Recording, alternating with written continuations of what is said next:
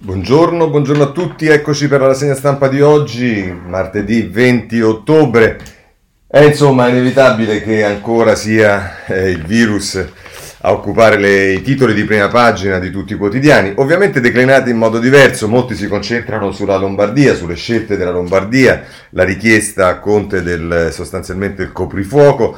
E vediamo il Corriere della Sera, Lombardia coprifuoco dalle 23, la Repubblica coprifuoco in Lombardia, la stampa, coprifuoco, comincia la Lombardia, il giornale, coprifuoco in Lombardia, ehm, eh, poi abbiamo il messaggero, movita la stretta dei sindaci, qui eh, si parla dei sindaci, eh, il Sole 24 ore invece parla della manovra, Tracce perdute, eh, riferito al fatto che il tracciamento dei contagi non si riesce più a fare, soprattutto eh, in, in, Lombardia, questo è l'avvenire, poi se volete il tempo ha i suoi soliti titoli, incapaci di spendere un miliardo, vola libero con governo ubriaco. E insomma e poi ci sta invece il riformista, eh, ce l'ha con Conte, ha bloccato il MES per pagare il pizzo ai 5 Stelle. Questo è il quadro della situazione, come al solito partiamo dai dati i dati sono di un calo, ma rispetto anche a un calo dei tamponi e quindi ci dice il Corriere della Sera che sostanzialmente la percentuale è una percentuale che cresce. Eh, il titolo è Pochi tamponi ma boom di ricoveri, nel mondo 40 milioni di contagiati, qui ci stanno tutti i numeri se volete, ieri sono stati 9.338 eh, contagi, eh, contagiati più 73, eh, però si fa riferimento al numero di tamponi che è di 98.862 rispetto ai 146.054 del giorno prima. E poi ci dice che negli ospedali italiani sono 7.676 pazienti gravi, 797 in terapia intensiva più 47 e poi si fa riferimento all'Europa, il Belgio chiude bar e ristoranti per un mese, il Galles di nuovo in lockdown, insomma eh, la situazione è una situazione che ormai conosciamo. Eh, a proposito della eh, situazione, ehm, vorrei parlare subito di eh, qualcosa che ehm, eh, fa riferimento al perché siamo in queste condizioni e mm, eh, mm, diciamo ci sono alcuni giornali, in particolare il domani, che mette in rilievo i ritardi e lo fa nelle pagine 4 e 5 eh, dice mm, il di, nuovo DPCM, scrive eh, Vitalba Azzolini, rivela i ritardi e gli errori dell'estate sprecata, le decisioni continuano ad essere prese all'ultimo minuto senza essere basate sui dati, nessuno li ha raccolti, i controlli eh, non si vedono. e poi a pagina 5 questa seconda ondata non sarà come a marzo e, e, è quello che dice l'epidemiologo dell'Imperial College di Londra e vicepresidente del Consiglio Superiore di Sanità che spiega cosa è cambiato rispetto alla prima ondata, cosa si poteva fare di più e cosa invece era impossibile. Questo se siete interessati lo trovate sul eh, domani, ma eh, è anche il tempo che mette in evidenza questo, incapace di spendere un miliardo, è il titolo a che cosa ci si riferisce. Dal 19 maggio stanziati fondi per costruire terapie intensive e sono ancora tutti da usare. Come in primavera si affronta l'emergenza solo a mani nude, l'unico a fare è stato Bertolaso, nelle ultime 24 ore 98.000 contagi, ma questo eh, lo abbiamo visto. Eh, in qualche modo anche il messaggero, a pagina 8, eh, la mette in questo modo. Le misure efficaci sui ristoranti ancora insufficienti per i trasporti. Lo screening del, PC, del DPCM, eh, Mastroianni dell'Uberto I scrive, eh, dice in sei a tavola va bene, ma sarebbe meglio in due. Eh sì, e perché non quattro? E perché anzi non da soli? Andiamo a mangiare da soli al ristorante. Eh, Romagnani, Università di Firenze, è giusto limitare l'affluenza sui bus, però in provincia non funziona. Eh, non solo in provincia, ce ne siamo accorti, è tutto il trasporto regionale, cioè quello più popoloso, oltre che più popolare o impopolare, se volete, che non funziona. Va bene, ma mh, passiamo direttamente al tema delle regioni, perché qui eh, prendiamo dai due principali giornali, ma c'è su tutti i giornali, la Lombardia. In Lombardia in allarme, vietato uscire dalle 23, è, Maurizio Giannattasio che scrive nella pagina 2 del Corriere della Sera, il vertice della regione con i sindaci, ora serve il coprifuoco, sì del governo, Fontana dice è simbolico, economicamente non grave. E poi a pagina 5, a pagina 3 scusate del Corriere della Sera, a fine mese 4.000 ricoveri e 600 in terapia intensiva, lo scenario degli esperti che avrebbero voluto di più. Questo è quello che si teme, cioè che alla fine del mese ci saranno 4.000 ricoveri e 600 in terapia intensiva. Dice a Milano l'indice RT è di 2,34 e il tracciamento ormai è saltato, ma gli scienziati dicono basta chiudere per, quanto, eh, per quarto di giornata e vedete che poi inevitabilmente quando si va su questa linea c'è sempre qualcuno che eh, la mette diciamo inevitabilmente in questo modo. Eh, se volete sulla Repubblica ci si occupa di questo nelle pagine 2 e 3, a pagina 2 eh, sono Giulia Foschini e Andrea Montanari che scrivono la Lombardia anticipa tutti, coprifuoco dalle 23 alle 5 con il via libera del governo, la richiesta dell'ANCI locale condivisa dalla regione, da dopodomani fino al 13 novembre chiusi nel weekend anche i centri commerciali, intesa tra esecutivo e sindaci sullo stop alla movida in piazza.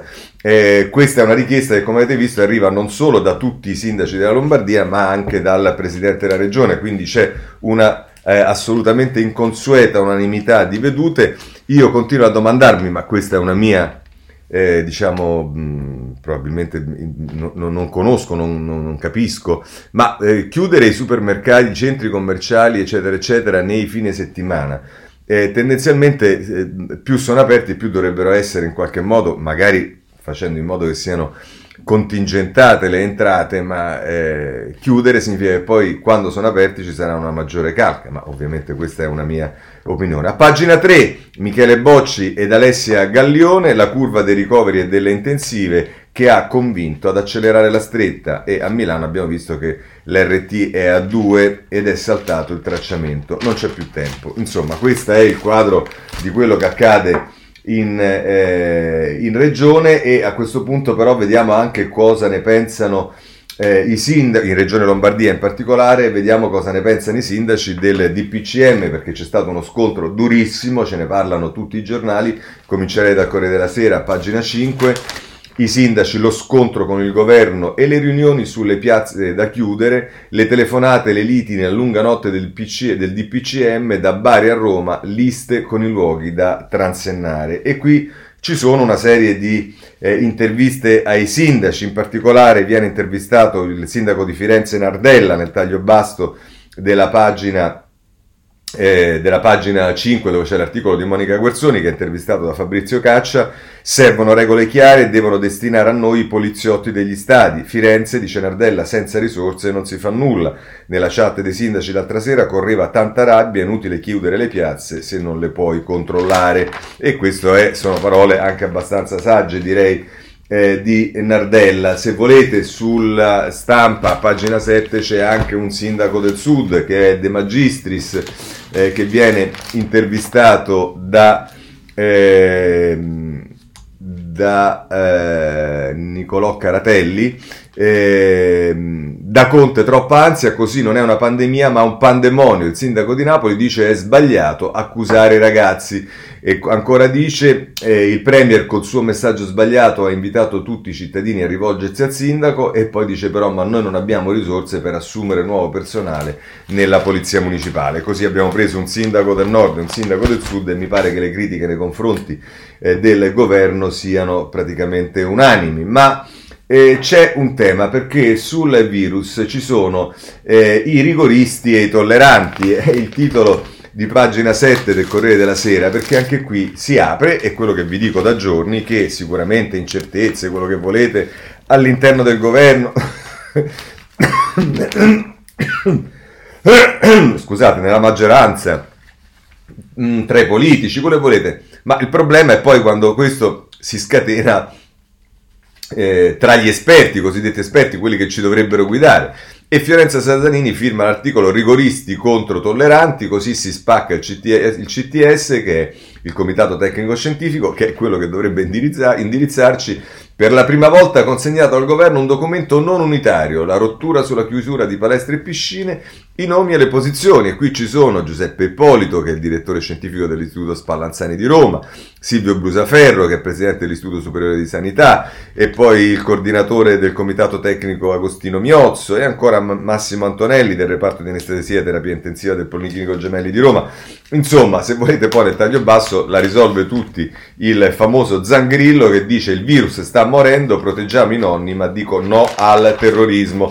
Eh, così, insomma, è vero, c'è questo dibattito che ormai diciamo, si prendevano in giro i politici, la maggioranza, perché c'erano i rigoristi e i tolleranti e vediamo che questo riflette paro paro quello che accade nel mondo scientifico, il che sotto un certo punto di vista non aiuta perché avete visto Zangrillo, ma allora se volete ci becchiamo un buon Crisanti che dice giusto bloccare la movida per salvare lezioni e lavoro a proposito di virus che sta scomparendo. Il messaggio è chiaro, limitare al massimo i contatti sociali e per il futuro un nuovo lockdown è improbabile, non potremo servire, non potremo, non potrebbero, ma potrebbero servire nuove misure. Se questo decreto non fosse stato promulgato saremmo arrivati alla situazione francese. Segnaliamo che non è un decreto ma è un DPCM, sì o comunque il decreto del Presidente del Consiglio, non un decreto legge.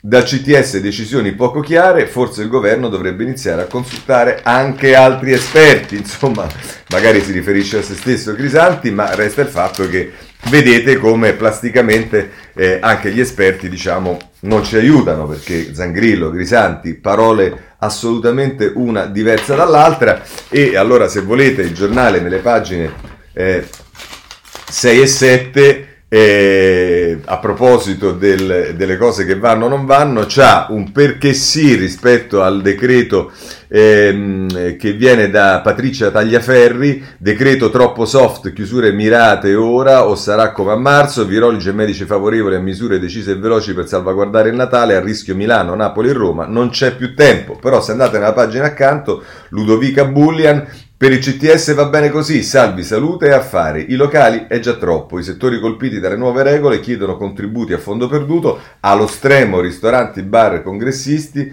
Eh, per noi un colpo mortale. Eh, insomma, eh, poi appunto ci sono eh, il perché sì e il perché no che sono eh, individuati in due ehm, articoli eh, uno di eh, Paolo Guzzanti, il perché sì, e uno di Marco Gervasoni, il perché no. Se volete trovate tutto sul giornale nelle pagine 6 e 7. Bene, andiamo avanti. Eh, c'è mh, alcuni settori che eh, rischiano di saltare, oltre a quelli che abbiamo visto della ristorazione, eh, bar, eccetera, eccetera, ma eh, uno di questi è lo sport. Ehm, va dato merito alla stampa, se ne occupa con due pagine, nella pagina 7 e 8 eh, scusate, 8 e 9, eh, il rebus dello sport, ci si può allenare ma senza partite, le nuove norme anti-covid, niente gare o tornei e gli atleti senza una società dovranno fermarsi. E poi invece a pagina 9, gestori delle palestre e piscine, non siamo i focolai d'Italia. Eh, I centri fitness chiuderanno l'anno con perdite del 50%, abbiamo seguito ogni regola. Ecco, ehm, questo è il tema che ponevamo ieri, cioè ci sono eh, alcuni settori, quello delle palestre per esempio, che hanno investito anche per seguire le regole che erano state date nel periodo peggiore all'uscita dal lockdown, eh, hanno investito parecchio, ora è giustissimo fare controlli e penalizzare chi non rispetta quei protocolli, ma chi ha investito per rispettarli perché deve essere chiuso? Perché magari c'è qualcuno che eh, non eh, li rispetta? Questa è la domanda, penso che legittimamente si fanno molti titolari di palestre, piscine e compagnia cantando. Ovviamente c'è il tema della scuola, che è un tema a parte, nel senso che è dentro la vicenda del virus, ma con tutte le sue implicazioni. Andiamo sul Corriere della Sera, pagina 9, 9, scuola e orari, paletti del Ministero, si cambia soltanto in casi critici. La nota pubblica dopo le proteste dei presidi, la flessibilità sarà gestita nell'ambito dell'autonomia. Anche qui ci sono testimonianze di due provveditori, uno della Lombardia e uno di Roma. La Lombardia dice già dura ora pomeridi- orari pomeridiani inutili e invece per Roma servono soluzioni di buonsenso. Questi sono i due eh, provveditori, ma di scuola si occupa anche eh, la Repubblica, pagina 6, vediamo tutto. Eh, scuola pomeriggi, di pomeriggio, al sud è impossibile senza bus e bidelli, in molte regioni del nord l'orario scaglionato per le superiori è già realtà, da Lazio alla Puglia i dubbi dei presidi, vertici con i comuni sui trasporti, perché ovviamente questo è eh, l'orario scaglionato, è una buona idea, ma se poi è difficile da realizzare diventa, può diventare anche un boomerang. E c'è il messaggero a pagina 7, sempre molto attento alla scuola il messaggero, bonus, eh, scusatemi, ehm, eh, a pagina, temo di avere sbagliato la pagina, Eccolo qua, pagina 4, l'Alto là dell'Azzolina, gli orari li fissano i presidi e il TAR sta con De Luca. Una circolare derubrica doppi turni e ingressi differenziati a mera indicazione. I giudici amministrativi respingono il ricorso contro le chiusure della campagna. Eh, insomma, la scuola è certamente un eh, problema, ne parla anche l'avvenire a pagina 7, ma eh, facendo riferimento a una categoria più vasta che è quella degli emarginati, così li chiama eh, il, eh, ha ragione il, l'avvenire, i nuovi emarginati senza internet, oltre 3 milioni e mezzo di famiglie escluse dalla vita digitale, nel lockdown niente telelavoro o lezioni a distanza, la denuncia del rapporto audita il Censis, altri 6 milioni di nuclei senza rete fissa e con un solo cellulare. Insomma, eh, partendo dalla scuola poi vediamo che le maglie eh, dell'emarginazione eh, inevitabilmente si allargano. Se c'è qualche speranza riguardo al vaccino, ce ne parla a pagina 5 della stampa eh, con Paolo Russo, prime dosi in autunno, no in primavera sul vaccino, scienza e politica non si parlano. Ecco qua. Eh, Conte e il governo vogliono accorciare i tempi, ma gli esperti frenano. Ricciardi dice tempi destinati ad allungarsi, serviranno due somministrazioni. Vi ricordate che ci hanno detto che già in autunno avremo avuto il vaccino, però comunque questo vaccino speriamo che arrivi eh, il prima possibile, al di là delle diatribe, perché eh, diciamo, pare essere l'unica possibile soluzione. C'è tutto il tema della app, della app Immuni, che addirittura si è letto qualche giorno fa, o ieri forse proprio, ehm, eh, addirittura qualcuno la vorrebbe come Presidente del Consiglio obbligatoria, e Vespignani, che è, il, eh, che è, un ricercatore a Boston, è intervistato da Riccardo Luna e dice Immuni non va, deve diventare un'app utile e aiutarci a fare subito il test. Se arriva la notifica di un contatto a rischio, il paziente, il paziente adesso è solo. Vanno creati call center per dare supporti immediati, dal medico con cui parlare alla prenotazione del tampone. Eh, anche questo diciamo non è un argomento eh, all'apparenza sbagliato, è anche il giornale a pagina 5, che con uno spirito certamente più critico, eh, eh, Maria Sorbi, focolai fuori controllo, idea immuni obbligatoria. Vedete quello che vi dicevo eh, prima, che eh, se qualcuno sta pensando, visto che nessuno l'ha scaricata, che questa eh, diciamo, app debba diventare eh, in qualche modo obbligatoria. Bene. E, se volete, a proposito della difficoltà di tracciare che sia l'app o meno, vi segnalo l'avvenire, come vi dicevo, il titolo in prima pagina, tracce perdute, cresce l'indice di positività e il tracciamento dei contagiati non si riesce a fare. E, e, e questo è il problema che mette in evidenza anche l'avvenire che abbiamo visto in tanti eh, articoli, in particolare per quel che riguarda la Lombardia. Poi vi segnalo eh, da ultimo sul, eh, sulle questioni del virus eh, una veramente singolare, eh, diciamo, cosa che qualcuno avrà pure pensato essere giusta. Io penso che sia la definitiva resa della politica, eh, perché leggiamo il caso Elena Emanuela Minucci sulla stampa, pagina 11, Conte arruola Fedez, mascherina sempre convinci tu i giovani. Gli esperti di comunicazione seduce il mix di tatuaggi e mulino bianco.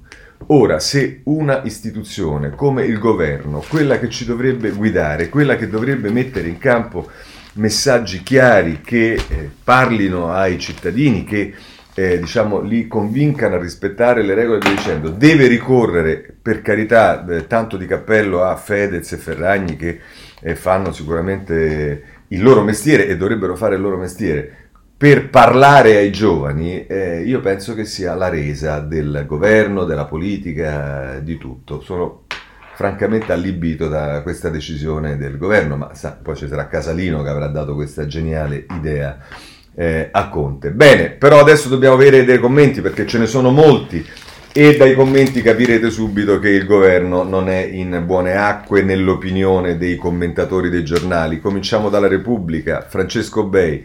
Conte, la linea soft alla prova dei fatti. È un articolo che comincia a pagina 26, ah, scusate, in prima pagina e prosegue poi a pagina eh, 27 e tra l'altro scrive Francesco Bei fa riferimento alla Lombardia che si arrende e alza bandiera bianca e dice si può star certi che il primo ad essere rimasto spiazzato da questa richiesta lombarda sia stato il Presidente del Consiglio Giuseppe Conte. Ha infatti impostato la sua strategia sulla riduzione del danno, mettendosi decisamente alla testa di quella parte del governo contraria ai drastici UKs, come quelli proposti dai ministri Speranza e Franceschini. Da qui il DPCM faticosamente partorito domenica sera con quella eh, panoplia di micro interventi, tutti molto circoscritti, forse troppo, tanto da avere provocato la sollevazione dei sindaci per l'unico punto davvero rilevante, non a caso un lockdown dei quartieri della Movida, perché è evidente che un conto è vietare le sagre di paese, altra cosa è limitare la libertà dei giovani di girare a piacimento per le nostre piazze dalle 21. Commente è chiamato dunque a verificare in tempi molto rapidi se la linea antichiusura, la stessa che lo ha messo per la prima volta in sintonia con i governatori del centrodestra, sia ancora perseguibile alla luce delle notizie che arrivano dal nord. Aveva scommesso sull'economia e sulla ripresa e si ritrova a dover richiudere. Lo farà? Si può star certi che fino all'ultimo proverà a resistere e non arriverà a bloccare il cuore produttivo del paese, le fabbriche della pianura padana. Giuseppe Pasini, presidente della Confindustria Brescia, titolare di un'azienda metallurgica che non consente certo lo smart working, ieri è stato chiaro, non possiamo permetterci un'ulteriore chiusura delle aziende. Suonano sinistri gli scricchiolii che iniziano ad arrivare da alcuni centri studi sul quarto trimestre che si preannuncia decisamente meno positivo del terzo. Giulio Tremonti, uno dei pochi ad aver previsto il collasso del 2008-2009, ha ricominciato a gridare come una Cassandra. Ma quale ripresa impetuosa? Credo che la strada che abbiamo davanti sia drammatica. La presidente della BCE, Christine Lagarde, ieri su Le Monde ha invitato a fare presto con i recovery fund perché la seconda ondata epidemica e le nuove misure restrittive che l'accompagnano pesano sulla ripresa in Europa. Ha parlato di una situazione che può peggiorare e di previsioni che possono diventare fosche. È questo lo spettro che ha di fronte Conte che conosce queste previsioni. Gli arzigogoli sul patto di legislatura e i balletti eterni sul MES rischiano presto di essere travolti dalla realtà. Ha ragione il Premier quando dice che quei 36 miliardi di prestiti sanitari a tasso zero non sono la panacea dei mali italiani, ma a differenza di quelli del Next Generation EU, hanno il pregio di arrivare presto, entro un mese, ha, present- ha precisato ieri Gualtieri, e il tempo è diventato ormai la risorsa che scarceggia di più. Così Francesco Bei sulla Repubblica, il vice direttore eh, di eh, Repubblica, ma c'è anche Marcello Sorgi, vedete dal titolo della stampa che le cose già iniziano a virare nei confronti del governo, salvateci almeno il Natale, anche in questo caso bisogna andare nella pagina 27 eh, del, ehm, della stampa e tra l'altro scrive Mar- Marcello Sorgi, da venerdì il giorno della soglia di 10.000 abbattuta si erano lasciate circolare voci che andavano dalla chiusura serale dei ristoranti al coprifuoco, parola scelta non a caso nei centri urbani delle città, affollate da giovani nei weekend, alla chiusura delle scuole superiori eh, al ritorno del lockdown vero e proprio, temporaneo locale o natalizio, versione quest'ultima tuttora non esclusa.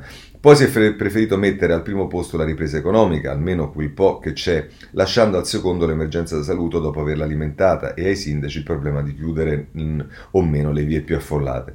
La ragione di tutto ciò è che nell'agenda del governo per questo fine settimana c'era la presentazione della manovra economica con il lungo elenco di aiuti alle categorie che comporta e il, il ministro Gualtieri, dopo tanto lavoro, per eh, consegnarla non accettava di veder passare in secondo piano rispetto al solito Covid, un problema di programmazione nell'affollato palinsesto di Palazzo Chigi. Di qui è nata l'alleanza tra Conte, da sempre schierato sulla linea della prudenza, e Gualtieri, che insieme l'hanno avuta e vinta, sul duo allarmista, o forse no, Franceschini Speranza, battuto in extremis nel pomeriggio domenicale. Ma è già dato sapere che presto gli sconfitti cercheranno la rivincita in nome del diverso atteggiamento dei paesi alleati, vedi Francia, vedi Germania, vedi Spagna, e magari Dio non voglia la otterranno. In quel caso, che purtroppo si annuncia probabile prossimo di fronte all'evidente mancato adeguamento delle strutture sanitarie che pure era stato promesso per l'estate, talché non solo la Movida ma ben altre ehm, sono le responsabilità del motivato allarme di questi giorni, ci permettiamo di inoltrare una supplica sperando che sia accolta. Salvateci almeno il Natale.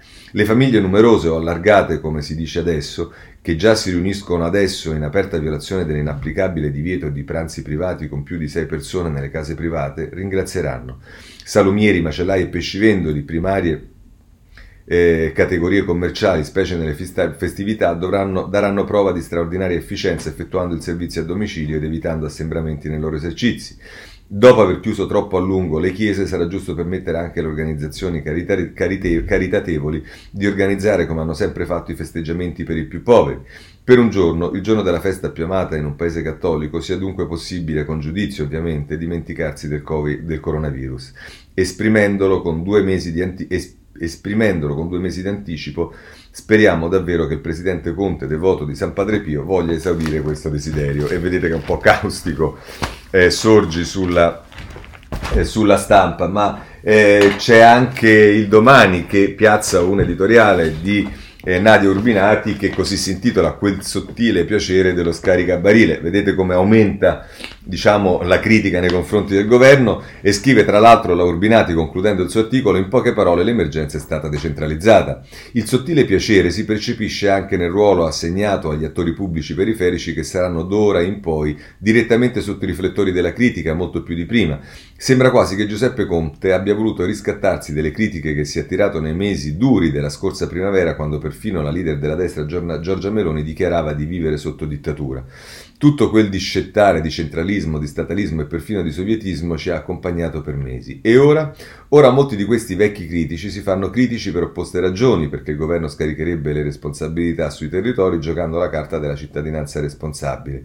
I sindaci e i presidenti di regione in prima linea, a Palazzo Chigi defilato, i presidenti di regione hanno in questi eh, mesi accresciuto la loro autorità e visibilità, spesso entrando in tensione con l'amministrazione centrale nel tentativo di rivendicare un potere decisionale che il governo di Roma sembra voler loro togliere. Il titolo quinto della Costituzione affida la tutela della salute alla legislazione concorrente tra Stato e Regioni, delineando un sistema di pluralismo di centri di potere che ha ampliato il ruolo e le competenze delle autonomie locali, ma anche la tensione con Roma.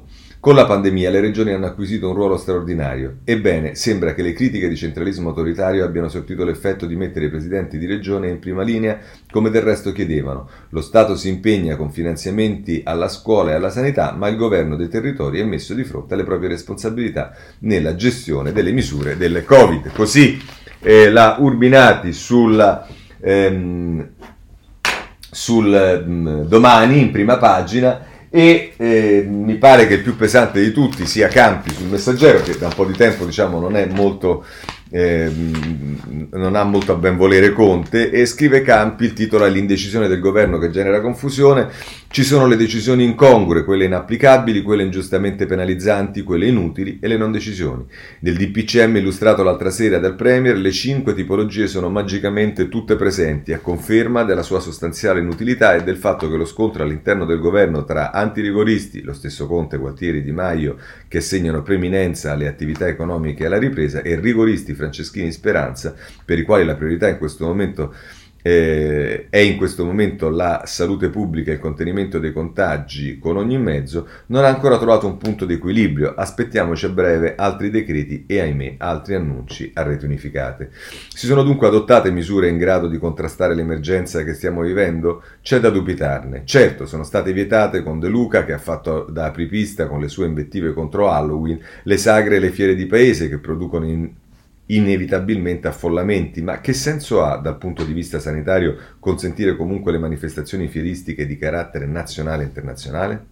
Del pari non si comprende come limitare le attività di sale giochi, sale scommesse e sale bingo dalle 8 alle 21 possa aiutare o ehm, a prevenire o contenere i contagi. Ci si infetta solo di notte? Si domanda Campi, che poi prosegue nella pagina 24 del eh, messaggero, ci andiamo subito. E poi fa riferimento a tutta un'altra serie di questioni, ma dice ancora la razio, dice Campi, eh, di queste misure incongrue assai blande, frutto evidentemente di una mediazione estenuante tra ministri ma anche tra governo e regioni, è chiarissima. Si sta cercando di affrontare l'aggravarsi della situazione attraverso limitazioni mirate e settoriali, ma il rischio serio è che alla fine non funzionino. I danni economici che si evitano oggi potrebbero rivelarsi più grandi domani nel caso questa strategia dei piccoli passi, che significa come già la scorsa primavera un DPCM dopo l'altro, dovesse rivelarsi errata per mancanza di contagio. E poi fa riferimento a tutta un'altra serie di cose, dice le misure, diffic- le misure che difficilmente potranno essere concretizzate, si fa riferimento agli orari di ingresso e di uscita degli alunni nelle scuole e poi si parla di quelle penalizzanti e discriminanti, eh, quelle che riguardano il mondo sportivo, del tutto inutili al limite dell'eccentricità, appaiono altre scelte nelle zone più alta incidenza epidemiologica, sono stati sospesi gli esami di scuola guida, infine le non decisioni, quelle che danno il senso di un governo che non riesce ad adottare una linea di condotta chiara che temporeggia e che cerca di non addossarsi troppe responsabilità e si fa riferimento ai trasporti pubblici. E conclude così Campi. Non parliamo infine della non decisione più clamorosa, quella che in un primo momento assegnava ai sindaci il potere di chiudere per la notte strade, piazze e luoghi di ritrovo per evitare assembramenti e contagi. Alla fine il riferimento ai sindaci è stato eliminato dal DPCM, la responsabilità a livello territoriale tocca, come ha precisato ieri il Viminale, ai comitati provinciali di ordine pubblico, dunque ai prefetti d'intesa con i primi cittadini e le autorità locali. Ma la sostanza non cambia, per paura di vedere associata al governo e a Conte la parola coprifuoco, quella utilizzata senza remore dal presidente francese Macron nei giorni scorsi, allorché ha annunciato le limitazioni alla vita notturna decise dal suo governo per contrastare la pandemia, si è preferito scaricare sui livelli istituzionali più bassi una scelta che per essere efficace, visto l'andamento esponenziale dei contagi su tutto il territorio italiano, dovrebbe essere assunta a livello politico centrale con validità nazionale. Il risultato, che già si vede, è che ognuno andrà per conto suo. La Lombardia ha già annunciato il divieto di circolazione notturna dalle 23 alle 5. Il sindaco di Bari ha annunciato a sua volta la chiusura di 15 strade e piazze nella zona della movida della sua città, ma questa non è autonomia, è confusionismo politico. Insomma, se la situazione è seria e preoccupante, come ci viene detto proprio dal governo ogni santo giorno, forse converrebbe agire di conseguenza e senza troppi indugi, con determinazione, Così come sia detto en passant, se la situazione della sanità pubblica è davvero a rischio, come sembra, per mancanza di personale, strutture e risorse, perché non risolversi ad utilizzare i soldi del MES invece di continuare a farne, come appunto stanno facendo Conti e Grillini, una bandiera ideologica o peggio una merce di scambio tra alleati di governo? Il tutto nell'attesa del prossimo DPCM, probabilmente anch'esso inutile o tardivo. Ecco, insomma, questa è, mi pare, la... Eh, chiusa eh, di eh, Campi eh, può consentirci anche di chiudere questo tema, ma avete sentito la, la fine dell'articolo di Campi parla del MES e insomma oggi di MES ne parlano anche eh, altri giornali, lo vediamo sulla Repubblica, eh, pagina 12 e 13, perché? Perché a pagina 12 si fa riferimento, ammesso che riusciamo ad andarci, eh, si fa riferimento a quello che accade in Italia. Messo lo stop di Gualtieri scuote il PD, Conte a Zingaretti. Ok, alla, vi- alla, verifica il ministro del tesoro serve solo a risparmiare 300 milioni, lite sulla chat di partito, il leader Dem attacca il premier e poi lo chiama, discutiamo su del fondo salva stati insieme ad un nuovo patto di legislatura e va bene, ma poi vediamo che eh, quando si dice che il MES non lo utilizza nessuno, non è esattamente così, o perlomeno potrebbe non essere così, perché González Laia, che è la ministra degli esteri spagnola, dice nell'articolo a pagina 13, nell'intervista di Alessandro Opes, eh, dice eh, pronti a usare quei soldi dell'Unione Europea se ne avremo bisogno. La vera ripresa dell'economia potrà iniziare soltanto quando il vaccino arriverà a tutti i cittadini dell'Unione Europea. Questo è quello che dice la ministra degli esteri eh, spagnola. Ma di MES eh, si parla anche sul riformista perché in prima pagina c'è il richiamo ad un articolo di Emma Bonino eh, che dice ehm, la strategia di Conte ha bloccato il MES per pagare il pizza ai grillini. Se volete potete andare a pagina 7 del giornale diretto da Sanzonetti e trovate questo articolo di Emma Bonino che dice non è vero che serve a risolvere i problemi di liquidità e a finanziare spese già fatte. Sul MES il Premier non brilla certo per onestà e quando paventa l'effetto stigma sposa la linea sovranista di Salvini. Fenomenale. E dice ancora è incredibile che a rinunciare al MES sia un governo impegnato a gestire una nuova emergenza contagio con ritardi evidenti proprio sul fronte sanitario. Eh, insomma non ha tutti i torti, eh, Emma Bonino in queste considerazioni sul tema dell'utilizzo del MES. Ma a questo punto vediamo due commenti, eh, oltre le parole di Emma Bonino, che sono quelle di Veronica De Romanis sulla stampa, eh, in prima pagina e poi prosegue a pagina nella pagina dei commenti a pagina 27, tra l'altro dice, in una fase incerta come quella che stiamo vivendo, sapere con chiarezza quali siano le scelte che intende fare il governo è fondamentale per i cittadini. Ciò, però perplessi, ciò che però lascia perplessi sono le motivazioni, in particolare quelle relative allo stock del debito e al suo costo. Come ha spiegato eh, che, eh, Conte ha spiegato che le risorse del MES sono dei prestiti e quindi vanno vanno ad incrementare il debito pubblico. È certamente vero, scrive De Romanis, ma ciò vale anche per quelle dello SURE, lo strumento europeo che il governo ha attivato per 27,5 miliardi a favore del mercato del lavoro, e per quelle del Next Generation EU, pari a circa 110 miliardi di euro, gli altri sono sussidi. Del resto, anche i 100 miliardi stanziati in questi mesi sono debito supplementare. In altre parole, il debito in più, che sia europeo o italiano, va sempre a aumentare lo stock esistente, come ha spiegato Conte ha spiegato che deve essere messo sotto controllo. Nel caso specifico dei fondi del MES ha, ha, chiarito che il governo dovrà intervenire con più tasse e tagli alla spesa. Insomma, il ricorso al MES implicherebbe il ritorno della tanto odiata eh, austerità. Il resto del debito invece no, pare di no, dice la De, la De Romanis che conclude. La linea pandemica del MES è stata negoziata in Europa dal ministro dell'economia e delle finanze Roberto Gualtieri. L'obiettivo della delegazione italiana era quello di poter disporre di una linea di credito in tempi brevi e con condizionalità legate unicamente alle spese sanitarie per far fronte all'emergenza. L'accordo chiuso a Bruxelles ha accolto la totalità delle nostre istanze. E infatti fu proprio il Premier a salutare con entusiasmo l'esito del lavoro svolto. Questa linea mette a disposizione dell'Italia circa 37 miliardi di euro di debito europeo da utilizzare nell'immediato a costo zero. Se avessimo aderito in primavera, oggi avremmo un sistema sanitario più forte nell'affrontare la seconda ondata del virus perché i soldi sarebbero stati utilizzati sotto la vigilanza europea per le terapie intensive, i tamponi, i termoscanner. Eppure il governo continua a finanziare la sanità con debito italiano. In particolare la bozza di legge di bilancio prevede circa 4 miliardi di nuove risorse che, rispetto a quelle del MES, costano circa 40 milioni l'anno in più di spesa per interessi, ossia di maggiore debito. Anche per questo debito il Premier intende ricorrere a nuove tasse o a tagli di spesa? È bella domanda e mi pare che la De Romanis metta con chiarezza in evidenza quanto sia scellerata l'idea di non utilizzare i fondi del MES e sotto questo punto di vista fa sponda anche un giornale dell'opposizione ma che è squierata a favore del MES ed è quello è il giornale di Sallusti con Alberto, ad Alberto Signore che in prima pagina e poi nella pagina 6 si occupa esattamente eh, di questo. E tra l'altro dice Signore, conclude così il suo intervento, il ministro dell'economia Roberto Gualtieri infatti teorizza da tempo il rischio dello stigma nel caso l'Italia sia l'unico paese UE a utilizzare quella linea di credito, il che potrebbe portare ad un aumento dello spread. E anche il governatore di Banca Italia, Ignazio Visco, è dello stesso avviso, ragion per cui Nicola Zingaretti si sarebbe alla fine convinto a metterlo da parte. Il tutto però doveva essere gestito sotto trascia, senza che Conte infilasse un dito nell'occhio al PD davanti a 18 milioni di italiani.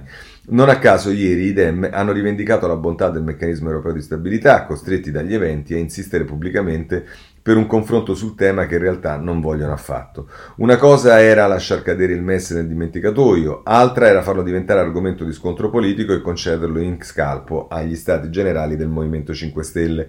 Nonostante l'acceso eh, confronto sul DPCM, però le priorità del Premier era far sponda al movimento e così per 48 ore tutti a parlare del MES. Pazienza se la questione ha fatto fibrillare non poco la maggioranza nonostante il tentativo di ieri di veicolare un messaggio di unità con la conferenza stampa congiunta tra Conte e Gualtieri. Tensioni che molto probabilmente continueranno se è vero, come sostengono nel PD, che Conte sta cercando una copertura nel Movimento 5 Stelle perché teme di saltare a giugno. Quando la tornata amministrativa potrebbe sancire una, vittoria una complessiva vittoria dei Dem, si vota tra gli altri nei capoluoghi di peso come Bologna, Milano, Napoli, Roma e Torino e il semestre bianco ormai eh, sarà alle porte. Così il giornale sul tema e possiamo chiudere anche con eh, questo sul MES e affrontare la manovra perché eh, la manovra eh, comunque sia come avete visto eh, viene analizzata dai giornali. L'abbiamo visto soprattutto nelle giornate precedenti in particolare ieri ma anche oggi si trova qualcosa in particolare pagina 10 eh, della Repubblica, sul PIL l'illusione è finita, in inverno si rischia il ritorno alla crescita zero. È Confindustria, lo vedremo tra poco, l'aumento dei contagi e il calo degli ordini non fanno sper- sper- ben sperare per il quarto trimestre. In ottobre meno 6,7% nei consumi elettrici rispetto a settembre. Dicevo, lo vedremo perché il Sole 24 ore su questo attacca in prima pagina con le parole di Bonomi, ma vediamo ancora delle cose perché poi guardiamo gli altri giornali, per esempio il Tempo eh, a pagina 5 la mette così, fino a 200 euro per ogni figlio, il governo presenta il documento di bilancio 8 miliardi per ridurre le tasse, il super bonus per ora finisce nel 2021 e questi fino a 200 euro per ogni figlio è riferimento all'assegno eh, di famiglia, quello, eh, l'assegno unico che eh, diciamo la riforma che ha voluto Italia Viva il ministro Bonetti nelle eh, su cui ha lavorato nei mesi scorsi e che è stato lanciato alla Leopolda in occasione della nascita di Italia Viva, cioè esattamente un anno fa. E se andiamo sul messaggero a pagina 7, invece viene diciamo, evidenziato il tema del bonus Bonus facciate, c'è la proroga, ma è giallo sui tempi del 110%. La maxi detrazione durerà solo fino al 2021, scontrano il governo sulla durata triennale. Mancano le coperture finanziarie e si dovrà attendere l'arrivo dei soldi del Recovery Fund. E come vedete siamo sempre appiccicati ai soldi che devono arrivare dall'Europa. Ma a questo punto segnalo il sole 24 ore eh, in prima pagina Bonomi dice Italia lasciata in confusione. Il presidente di Confindustria a Verona dice la manovra è emergenza, non ripartenza. Unici in Europa a bloccare licenziamenti, quota 100 è, di, è furto di futuro ai giovani. E poi ancora, eh, questa era Nicoletta Picchio che parla delle parole eh, di eh, Bonomi che poi sono riportate a pagina 3 ehm, eh, e dice tra l'altro non ho sentito parlare di industria 4.0 va messa in legge di bilancio in modo forte e strutturale non vogliamo essere unici in Europa sul MES ma lo siamo sull'alt ai licenziamenti. Vedete molto duro eh, Bonomi. E poi c'è ehm, una, un'analisi di Marco Rogari e Tro- e Gianni Trovati eh, che parlano della manovra, spese da 28 miliardi più 3 risparmiati dalla CIG 2020, deficit abbassato al 10,5%, nessun dato nuovo sui progetti del recovery. E insomma, ehm, eh, c'è anche il commento di, di, di Guido Gentili, credibilità in deficit chi decide per fare che cosa e con quali prospettive, la seconda ondata di Covid-19 è arrivata nel paese dopo che è stato bruciato tempo prezioso per tenerla sotto stretto controllo fin dal suo apparire e si ritrova oggi spiaggiato all'incertezza a metà strada tra emergenza permanente, un futuro promesso eh, in evidente deficit di eh, credibilità. Questo tra l'altro gentile sul Sole 24 ore. E con questo possiamo chiudere la parte di ricostruzione diciamo, di quelli che sono i dati della manovra, ma invece vi segnalo un commento anche qui tutt'altro che positivo di Carlo Cottarelli sul eh, Repubblica, in prima pagina una manovra a corto raggio e eh, poi prosegue nella pagina dei commenti. A pagina 27 eh, Cottarelli che vediamo subito e, e scrive tra l'altro facendo riferimento a, a, a, come incide la ripresa del Covid, per esempio eh, a proposito del PIL che era previsto al 6% per il 2021, rimbalzo che eh, sarà impossibile per come stanno andando le cose, e dice tra l'altro Cottarelli, la manovra come attualmente prevista e grazie al sostegno delle risorse europee è comunque di importo significativo. Si tratta di 39 miliardi tra aumenti di spese e tagli di tasse che verrebbero finanziati senza il ricorso a misure compensative di rilievo. Le coperture sarebbero in deficit 24 miliardi e in sovvenzione a fondo perduto dall'Europa 15 miliardi. Ci si è allontanati quindi chiaramente dall'intenzione inizialmente espro- espressa da Gualtieri di fare una manovra a saldo zero. La manovra porterebbe il deficit dal tendenziale del 5,7% del PIL al 7% del PIL. Seppure in discesa dal livello record del 2020, 10,8%, sarebbe comunque un livello elevato, ma ci può stare, vista la debolezza del quadro economico nel 2021. Il problema è semmai quello che accade negli anni seguenti. Se nell'immediato un'azione espansiva finanziata in deficit è accettabile, le misure incluse nella manovra hanno almeno per la metà effetti permanenti sui conti pubblici. Naturalmente non si poteva evitare di introdurre misure utili solo perché comportavano effetti permanenti, ma il punto fondamentale è che al momento non sono previste misure compensative neppure oltre il 2021, il che significa che queste misure continueranno a pesare sul deficit pubblico in modo duraturo. Ora qualcuno mi verrà a dire che anche il Fondo Monetario Internazionale ha recentemente ammonito contro il rischio di una prematura riduzione del sostegno dato all'economia dalle pub- politiche di bilancio. Ma resta il fatto che il governo, pur prevedendo un ritorno del nostro PIL ai livelli pre-Covid già nel corso del 2022, intende mantenere il deficit pubblico anche nel medio termine ben al di sopra di quello registrato nel 2019, 1,6% del PIL. Nel 2023 il deficit sarebbe ancora al 3% del PIL, nonostante le previsioni per quell'anno di spese finanziate da un altro 1,4% di PIL in sovvenzioni europee fuori bilancio. Conseguentemente il rapporto tra debito e pubblico PIL e PIL scenderebbe solo molto lentamente. Torneremo al, al, livello del 2019 solo nel 2030. Dobbiamo solo sperare che le risorse che ci stanno arrivando dalla BCE e dall'Unione Europea continuino a fluire senza sorprese nel prossimo decennio. E dobbiamo anche sperare che l'abbondanza di risorse europee non riduca l'incentivo ad essere efficienti. È il rischio richiamato di recente da Confindustria di trasformarci in un sussidista su, vabbè, ci siamo capiti. Eh, in proposito sorge una domanda legittima. Si intende finanziare il deficit e anche le maggiori spese per il sistema pensionistico che il governo sembra intenzionato a stanziare per evitare lo scalone causato dall'estinguersi di quota 100 a fine 2021? Concludo con un commento sulle specifiche misure, anche se necessariamente breve e preliminare alla luce della scarsità di informazioni disponibili. Sembra andare nella direzione giusta. A parte le inevitabili misure emergenziali, ehm, l'enfasi su sanità, pubblica istruzione, ehm, compreso il necessario aumento di spesa per asili nido, eh, e, e, e, ricerca è del tutto appropriata. Una domanda però, avevamo davvero bisogno di altri insegnanti o il problema della scuola è invece quello di avere insegnanti poco formati e sottopagati?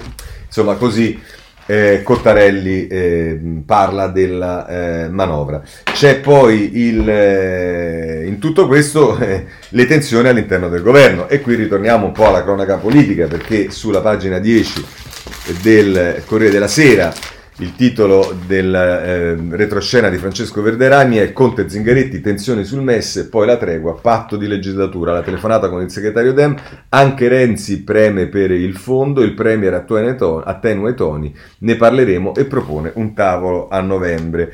E, e, e, scusatemi, questo è Marco Galluzzo, e invece il retroscena è quello di Francesco Verderani che dice per il capo dell'esecutivo arriva il calo dei consensi costretto a una verifica che può ridurne il il potere. In un sondaggio i dubbi sulle strategie nell'emergenza. Ecco qua. E i sondaggi, come vedete, sono sempre quelli che guidano poi eh, le decisioni e invece dovrebbero essere le decisioni che dovrebbero produrre effetti eh, riscontrabili nei sondaggi, ma sappiamo che le cose non vanno più così, però a proposito della sezione del governo anche la stampa dedica molto spazio, sono le pagine 12 e 13, a pagina 12 messe l'ira di Zingaretti contro Conte, Gualtieri fa da sponda per il Premier, e poi c'è il retroscena, questo era Carlo Bertini, mentre c'è il retroscena di Lario Lombardo e torna ora un patto fino al 2023, ma c'è l'ombra del rimpasto. La telefonata del Presidente del Consiglio e del segretario del PD allenta la tensione, verifica per riscrivere il programma, crescono i timori per il riassetto invocato da Renzi. Eh, questo sul... Ehm, eh, nonostante poi Renzi, Italia Viva, Boschi, in tutte le cose che abbiamo letto abbiano sempre negato che eh, ci sia questa richiesta, ma invece un, la richiesta di un rilancio del programma e del patto di legislatura sui contenuti, però invece per i giornali ovviamente, perché quando qualcuno dice una cosa e il fatto che, che l'interessato lo smentisca è del tutto irrilevante, si va avanti perché si è deciso così, ma eh, andate allora con Daniela Preziosi alla pagina 3 del domani e il titolo è Stavolta sul MES. Il PD apre lo scontro e convoca Conte in Parlamento. Zingaretti e i soldi europei per la sanità, noi li chiediamo, il Premier eviti di provocare polemiche, il Presidente del Consiglio si corregge, confronto nella maggioranza dopo gli stati generali del Movimento 5 Stelle. Va bene, questo è quello che ci dice il eh, domani ma eh, ovviamente del governo si occupano anche i giornali della diciamo, opposizione, il tempo a pagina 8, il titolo è Conte, ora Conte ha tutti contro, è Luigi Frasca che scrive, i sindaci contestano, contestano il DPCM del governo sulla movita a scaricare il barile assurdo, poi la norma sparisce, i sindacati della scuola scrivono alla ministra Azzolina per chiedere un confronto urgente, le nuove misure non concordate con noi. E se volete poi nel taglio basso c'è un'intervista di Gaetano Mineo a eh, Michele Ansaldi, che come sapete è un deputato eh, di Viva, che dice il Premier e D'Amato hanno fallito, richiamiamo subito Bertolaso. Il deputato di Italia Viva Michele Ansaldi dice nel Lazio sui tamponi regna il caos. È assurdo questo a proposito delle polemiche che eh, come sapete sono state avanzate anche da Giannini nei confronti dell'assessore alla sanità regionale D'Amato e non soltanto, insomma c'è un po' di attenzione e eh, Ansaldi dice, ma questo diciamo secondo me prescinde poi dalle cose, eh, dalle critiche ad D'Amato che Bertolaso è una grande risorsa che potrebbe essere utilizzata e invece non si sa per quale ragione questo non eh, accada. Bene, ehm, andiamo sul messaggero a pagina 11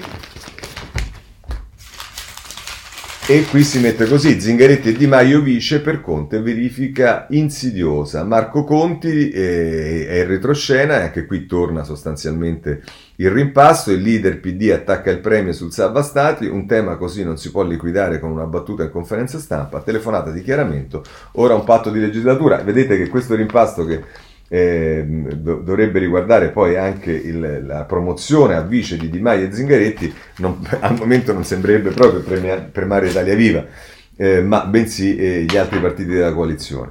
Ma insomma in tutto questo c'è eh, rimpasto, le cose, si ritorna alla Prima Repubblica e allora voglio segnalarvi eh, sul Corriere della Sera in prima pagina, eh, scusate a pagina 26 se non erro, ehm, eh, Mauro Malagutti che parla del difficile equilibrio tra riforme e sicurezza e, e, fa riferimento all'ultima ricerca pubblicata qualche giorno fa dall'Ipsos su democrazia e corpi intermedi che conferma la fragilità del nostro sistema istituzionale. Due intervistati su tre dichiarano infatti di essere favorevoli a cercare un modo migliore per governare l'Italia di oggi. Rafforzando tendenze già esistenti prima del Covid, la sfiducia verso le istituzioni aumenta fino a diventare largamente maggioritaria col crescere del livello di insicurezza personale causata dalla compresenza di una serie di fattori, instabilità lavorativa, basso livello di istituzione di istruzione, marginalità territoriale, qualità della vita affettiva e relazionale.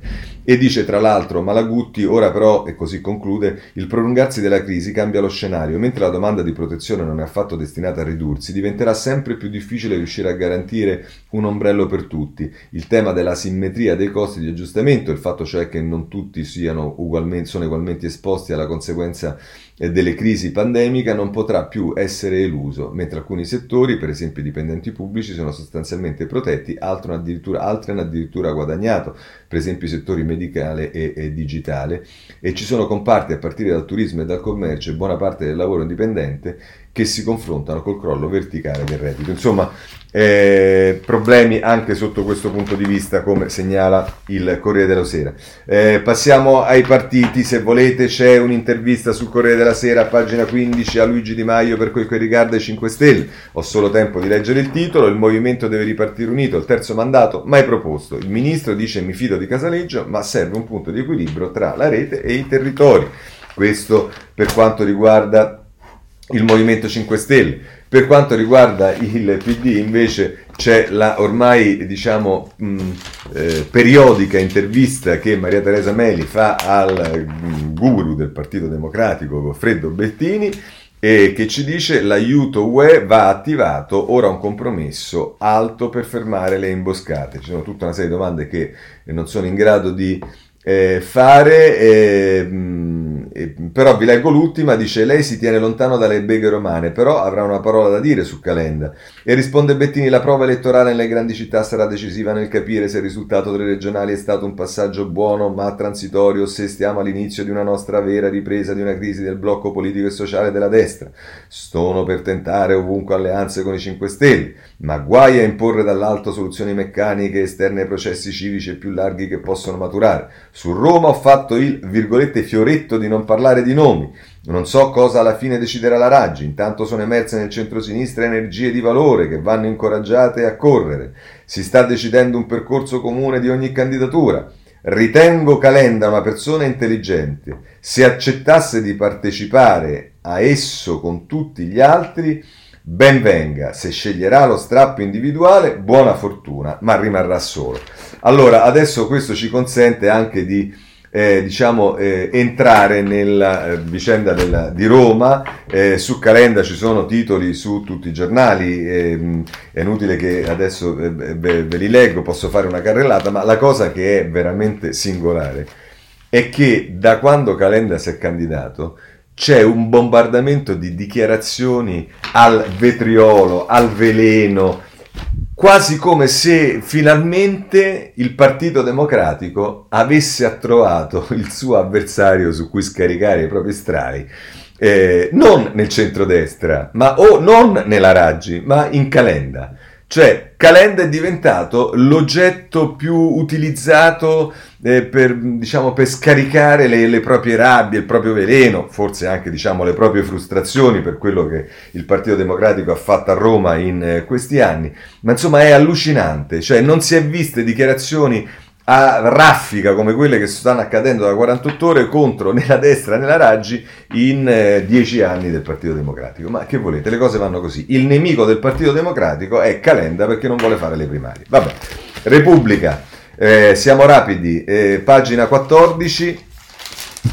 Eh, Roma, il PD a Calenda, corra alle primarie, si pensa a quelle online e però già ha spiegato Calenda che eh, il, eh, alle primarie eh, lui non eh, parteciperà e quindi chissà che cosa faremo su questo. Ma se volete c'è il tempo, a pagina 10, così vi faccio un po' di, di titoli e la chiudiamo qui perché poi c'è l'intervista. Calenda PD è guerra totale, i leader di azione non sono andato e se, se, non sono adatto lo dicano, idem va contro i nostri valori, divide la destra brinda. Cioè la destra brinda per Calenda che si candida non è che brinda per tutta la sequenza e, e la, la, sequela di, di, di, di, invettive che il PD sta tirando contro Calenda, ma è veramente allucinante, guarda, è totalmente allucinante. Ma andiamo avanti, eh, abbiamo visto eh, il tempo, vediamo anche il domani, perché anche domani, adesso poi inizieranno anche i giornali, eh, non vi preoccupate a prendere a ceffoni, anzi già sta accadendo, a prendere a ceffoni Calenda.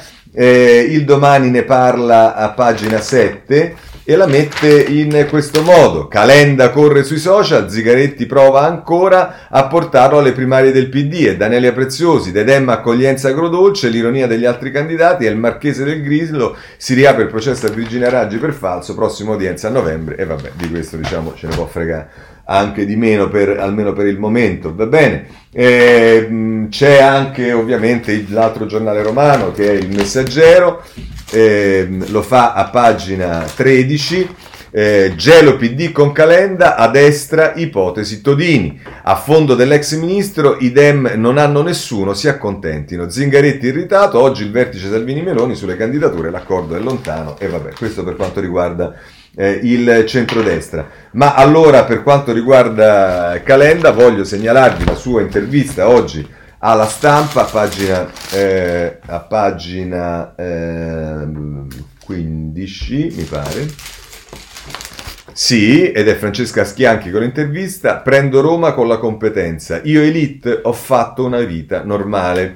E tra l'altro dice Calenda, caso, eh, guarda caso ho cominciato ad avere un brutto carattere quando ho lasciato il PD, sono solo diretto a proposito del carattere, poi anche questa storia del carattere, che palle ragazzi, guardiamo le persone come funzionano.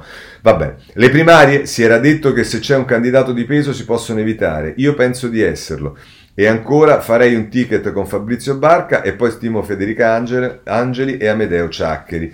La mia famiglia non è come si pensa, mamma è regista ma non guadagna come Spielberg. Insomma, eh, è interessante questa intervista a Calenda eh, in tutta la pagina 15 della, eh, della, stampa. Lasciamo Roma, lasciamo Calenda, vi voglio solo dare notizia perché ce lo dice il Corriere della Sera che per il PD i guai non finiscono mai, perché eh, a Napoli eh, scrive il eh, Corriere della Sera, si affaccia l'ipotesi di Bassolino. Bassolino avanza, vedrò che fare, imbarazzo nel Partito Democratico. A volte ritornano, diceva quello, ma va benissimo ovviamente anche... Eh, Bassolino. Eh, chiudiamo con Napoli, adesso passiamo a Davigo. Eh, vabbè, insomma, la notizia viene data su tutti i giornali, ma io ve la do a pagina 15 di Repubblica. Davigo sconfitto con tradimento perché Davigo deve lasciare il CSM con 13 voti, il plenum dice no è in pensione, lascia la poltrona, una legge approvata dal governo Renzi aveva anticipato ai 70 anni il limite per la permanenza in magistratura,